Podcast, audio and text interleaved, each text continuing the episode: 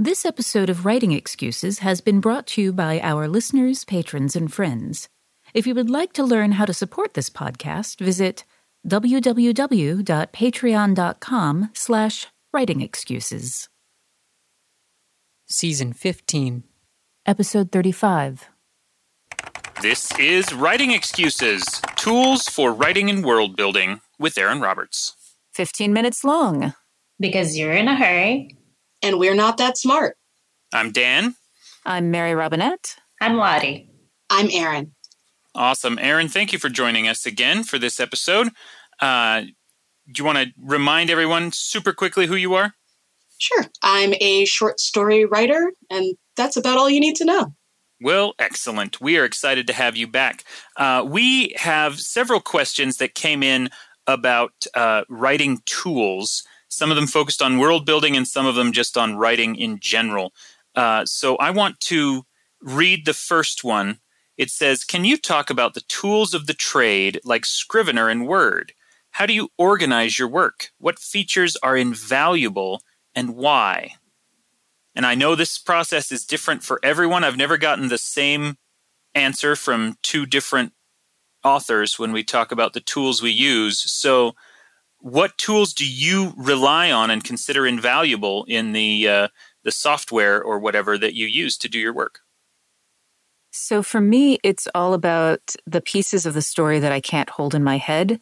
Um, and it changes. So I use Scrivener, yes. Um, I also use Aeon Timeline. But in the last two things that I've been working on, I found myself going away from the computer and back to uh, analog.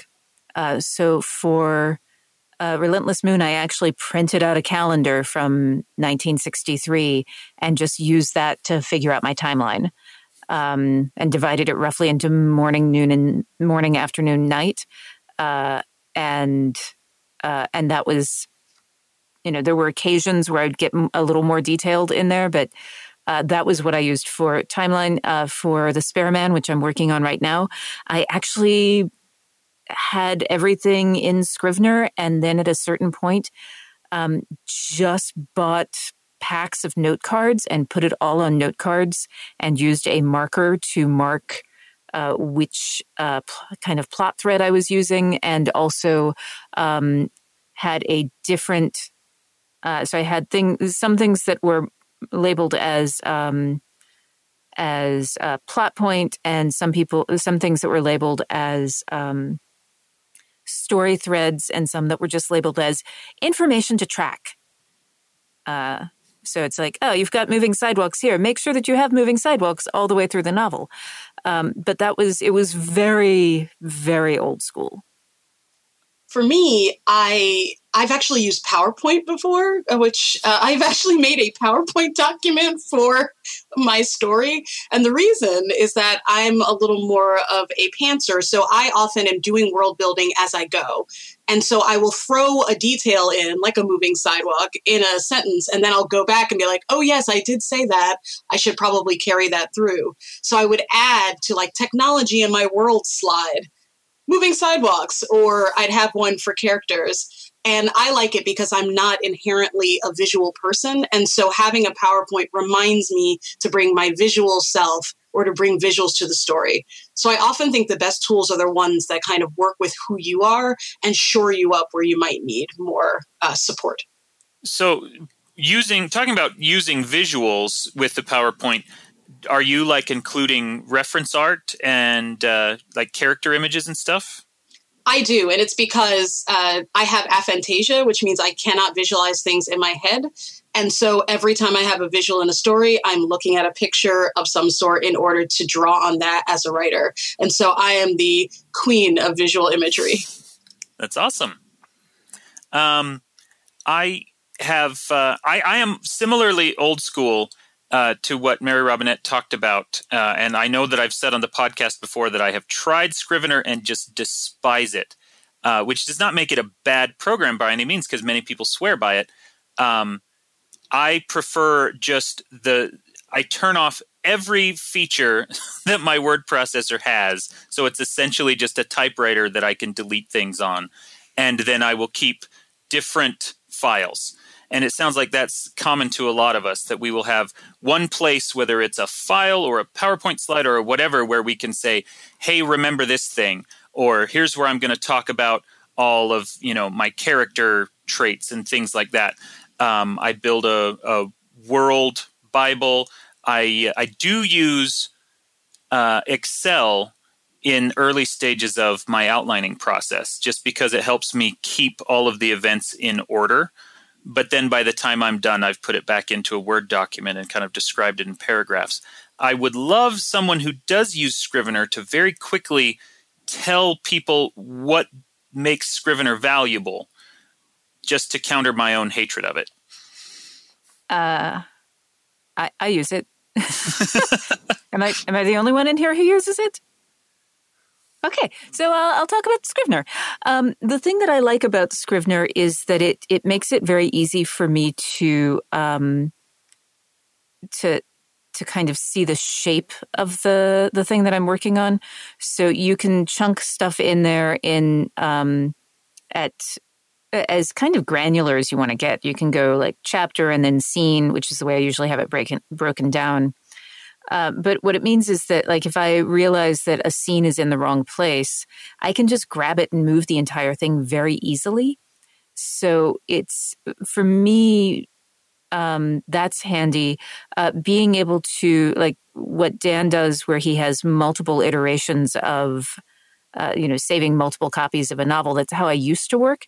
And the thing that I like is that I can just clone a scene if I'm like, oh, I think I want to try this a very, very different way, I can just clone it, save the original one someplace else, you know, throw it into my scraps folder, and then redo the the one, you know, redo it on the the clone, uh, so that I I have I have both versions. And I can look at both of them. Um, it has it has a lot of really good version control. So you can take a snapshot every time you make a revision.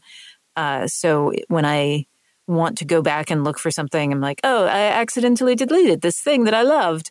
Um, no, no, I didn't. It's actually just a couple of layers deep, and then I can go find it, and it's still there. Uh, so that's what I like about it.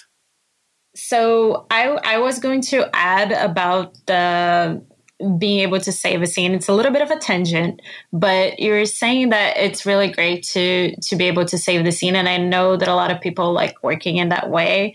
But I, I also do know a writer who prefers to just delete it all together and start from scratch. And she thinks that she can get a lot more when she just has to, just, just has to go over and just do it all over again. So I think it's just interesting in terms of different ways of um, using your craft. Yeah, and thanks for bringing that up because I have noticed most of the time if i'm if i write something and then i think wait this is in the wrong place i will copy it i will move it and then i'll think well i need to transition into the scene and so i'll start writing a transition and end up writing the entire scene whole cloth as a new version of itself and eventually realize oh this thing i copied and pasted is now useless um, but anyway. Sometimes that polite fiction to our own brain is handy, though. yes. All right. We would like to pause here. Everybody in your crew identifies as either Big Mac Burger, McNuggets, or McCrispy Sandwich, but you're the filet fish Sandwich all day. That crispy fish, that savory tartar sauce, that melty cheese, that pillowy bun. Yeah, you get it every time. And if you love the filet of fish, right now you can catch two of the classics you love for just $6. Limited time only. Price and participation may vary. Cannot be combined with any other offer. Single item at regular price. Ba da ba ba ba. For the book of the week, uh, which uh, is Midnight Bargain. Yeah, so Midnight Bargain by C.L. Polk. Um, I just read it in ARC. By the time uh, we uh, by the time this airs, it will be out. Um, and the reason I wanted to pick this, I'm going to read to you the first three or so lines because it is like it is really a masterclass in setting up world building. Uh, in, and just it's the clarity of it is so good.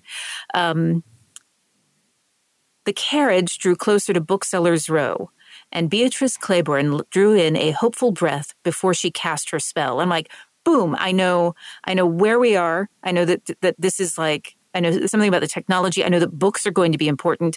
And I know that the, this is a magic user.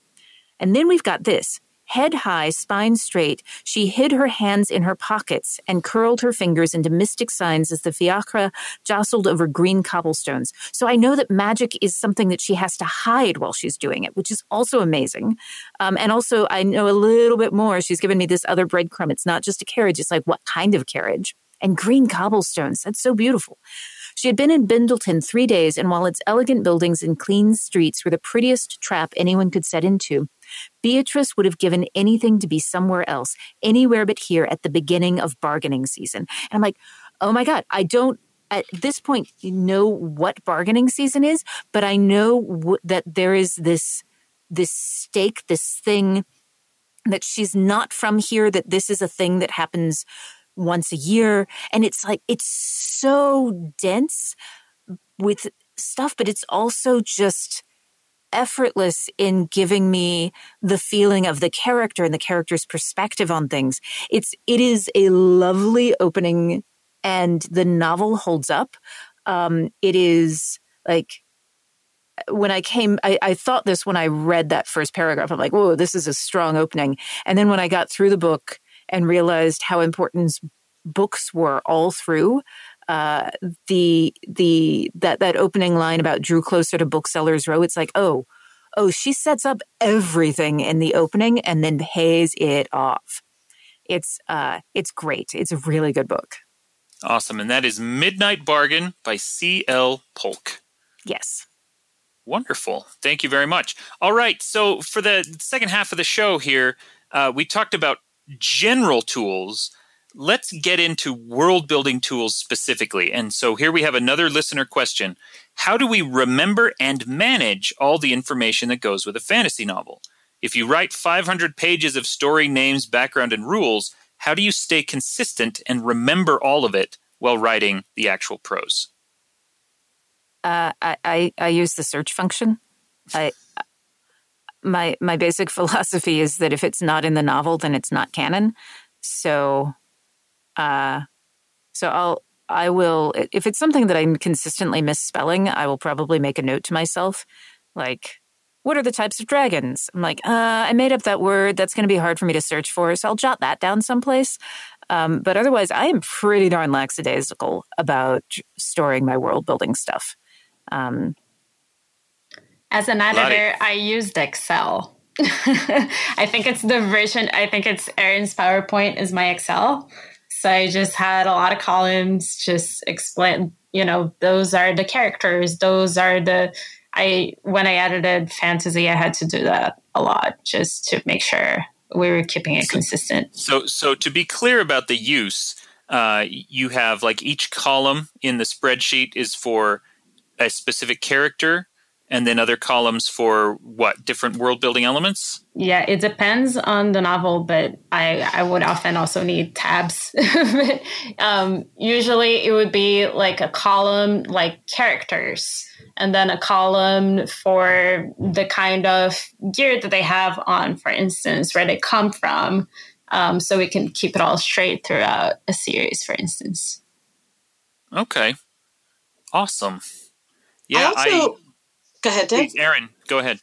Well, I was going to say, I think it's also good to know what of your world building is just fun for you and what you're actually wanting to put in the story because sometimes of those 500 words or 500 pages or even more not all 500 may be things that actually end up being relevant to the story or that anyone needs to know except you it's just like fun it's like you're writing your own kind of back tome but it's always good to go through i think and identify what of this actually impacts the character's world and journey and then make sure that those you can really find. And the other stuff if you lose track of it it's not going to be as important to the story you're trying to tell. Yeah and i think that that's to some extent a self-correcting system. If you've written in a world detail that you think is really cool but that you're constantly forgetting because it doesn't impact anything then maybe it doesn't need to be there, or you need to find a way for it to impact something. Yeah. I, I'm also, I I will say that I also use uh, Excel, but it is to track things that um, it is actually specifically to track things that I don't have in the novel, but that I want to remember in case I need it later. Um, and most of this, uh, in in previous episodes, you've seen me do, um, heard me talk about the axes of power. Um, so, uh, so I I will I track that because for the most part, like when I'm writing the the Lady Astronaut books, um, the fact of someone's sexuality generally does not come up. But I want to know because it will sometimes affect small things in a scene, and I want to make sure that I'm I'm doing that. Or if I have um, you know, if I have a Portuguese and a Spanish character, then I want to make sure that I'm actually remembering which one is Portuguese and which one is Spanish. And because I am, that is not my background for either of those, it means that when I'm going to get someone to look at those scenes, um, that I, I'm handing the right scene to the right person. Um, one thing that I noticed when I have been writing the Zero G series, which is my middle grade science fiction, uh, is that the details that I kept forgetting about the alien planet where they live in books two and three uh, were the kind of mundane ones. And so as I would be describing something, uh, I realized about halfway through book three that uh, I was describing things as impossibly alien. So, for example, the planet has huge crystals all over it, and I had lost track in my head of the fact that there was still like normal rocks and dirt, that it wasn't hmm. just a giant crystal planet. And that's because I was managing only the details that I thought were interesting. And that meant that I was forgetting about the mundane ones. And so I had to go back and, you know, mention, oh, yeah, there is actual topsoil, there are actual plants growing in it. Um, and so I had to change kind of my world Bible, and I actually had to note in there don't forget there's actual rocks and dirt on this planet. Like the mundane parts of the world are the ones that I was forgetting because I it hadn't occurred to me that I needed to manage those as well as the other ones. And actually, uh, Dan, along those lines, one of the things I love to do when I'm planning stories is to read first person narratives, like people just talking uh, especially if it's in a similar cadence to the kind of language that I'm trying to use in a story. And what I love about first person narratives, and I'm talking like real world nonfiction narratives, is you get to see what people actually mention and the details that people actually think about when they describe the world around them literally. And so, so often, you know, you're like, oh, there's this huge tower or there's this great thing. And the person's like i'm going to tell you about my kitchen sink because like i spend a lot of time in my kitchen sink washing things. That's what i'm doing. And so it's a good reminder to me to make sure that those smaller details the topsoil of the world so to speak is as clear and as interesting as the things that i'm excited about because they're new and different. You know we're essentially out of time but it occurs to me that there is a tool that all of us as professionals use that we don't usually talk about because it is such a uniquely professional thing. We have other people helping us. Oh yeah. You know, Brandon on his uh, one of his live streams a couple weeks ago, he had Karen Ahlstrom on, who is his lore person and keeps an entire like massive thousand page wiki just to keep track of his lore for him uh, I, as a published author, I have copy editors, and when they send their copy edit document, it has a full list of every person, every location, everything that I have mentioned in the story that she has then collated and put into this very digestible form. And so, relying on other people is more difficult if you are not yet professional and in a paid situation but it's something uh, that we all kind of rely on and maybe is is something that other people could try to find a way to use yeah although i do want to caution people that um that it is that um you know you can rely asking you know accepting the help of other people mm-hmm. um is is really important but uh, and and Lord knows, you know, be grateful for the saves that the copy editor hands you, but also there will be mistakes that slips past everyone. So you you do actually ultimately at the end of the day, it is always your responsibility to to have found things. Um, like I I think I've told the story about the giant continuity error in the calculating stars. I, I think you have. Yeah. Yeah, the the fact that I kept talking about the seven lady astronauts and there's in fact only six, uh, and n- literally no one caught it at, at all. Um, this is one of my favorite stories. like, I just I, I was working on book three and was like, what? I can't, why can't I remember the name of the seventh lady astronaut? And I went back to a scene that I knew that the, all seven of them were in, uh, and there are six people in that room. I can't remember the context of the conversation I had with Mary Robinette. It was a phone call or a text conversation or something, and it was it was endlessly amusing to me. There were a lot of caps. anyway, we need to be done with this episode as much as I would love to keep talking about it. Erin, you have our homework. Yes, using whichever tool you would like, take a look at some of your favorite world building elements. I know there's tons, but pick let's say five, and then take a look at what your influences are. Are there any elements that are coming from a world that is our world? Are there any things that you're borrowing? Are there cobblestones, for example, like in the in the example Mary Robinette read? That is something that exists in our world. And make sure that those all of those influences and those elements are purposeful. Are they intentional? Why are you doing them? And what do they bring with them to your story? Wonderful. Thank you very much for listening. This is Writing Excuses. You are out of excuses. Now go write. Writing Excuses is a Dragonsteel production, jointly hosted by Brandon Sanderson, Dan Wells, Mary Robinette Kowal, and Howard Taylor. This episode was mastered by Alex Jackson. If you aren't familiar with Locus Magazine, they're a long standing and respected website, magazine archive, and resource for science fiction, fantasy, and horror. Basically, they're the industry magazine for our genre. They also run the annual Locus Awards, a top tier award that recognizes new, diverse, and excellent voices in speculative fiction. They tell the storyteller's stories through author interviews, book reviews, curated reading lists, international industry news, obituaries, and more. Locus has meant a lot to me, both personally and professionally. In my career, I've been interviewed by them, and I've also turned to them as a source of understanding who is involved in the industry. Locus is holding their annual fundraising drive to keep their doors open, lights on, and future bright. I'll be contributing to their crowdfunding campaign by donating a cutscene, some original art, and a couple of other things like do you want to do a one on one chat with me? So join me in supporting Locus.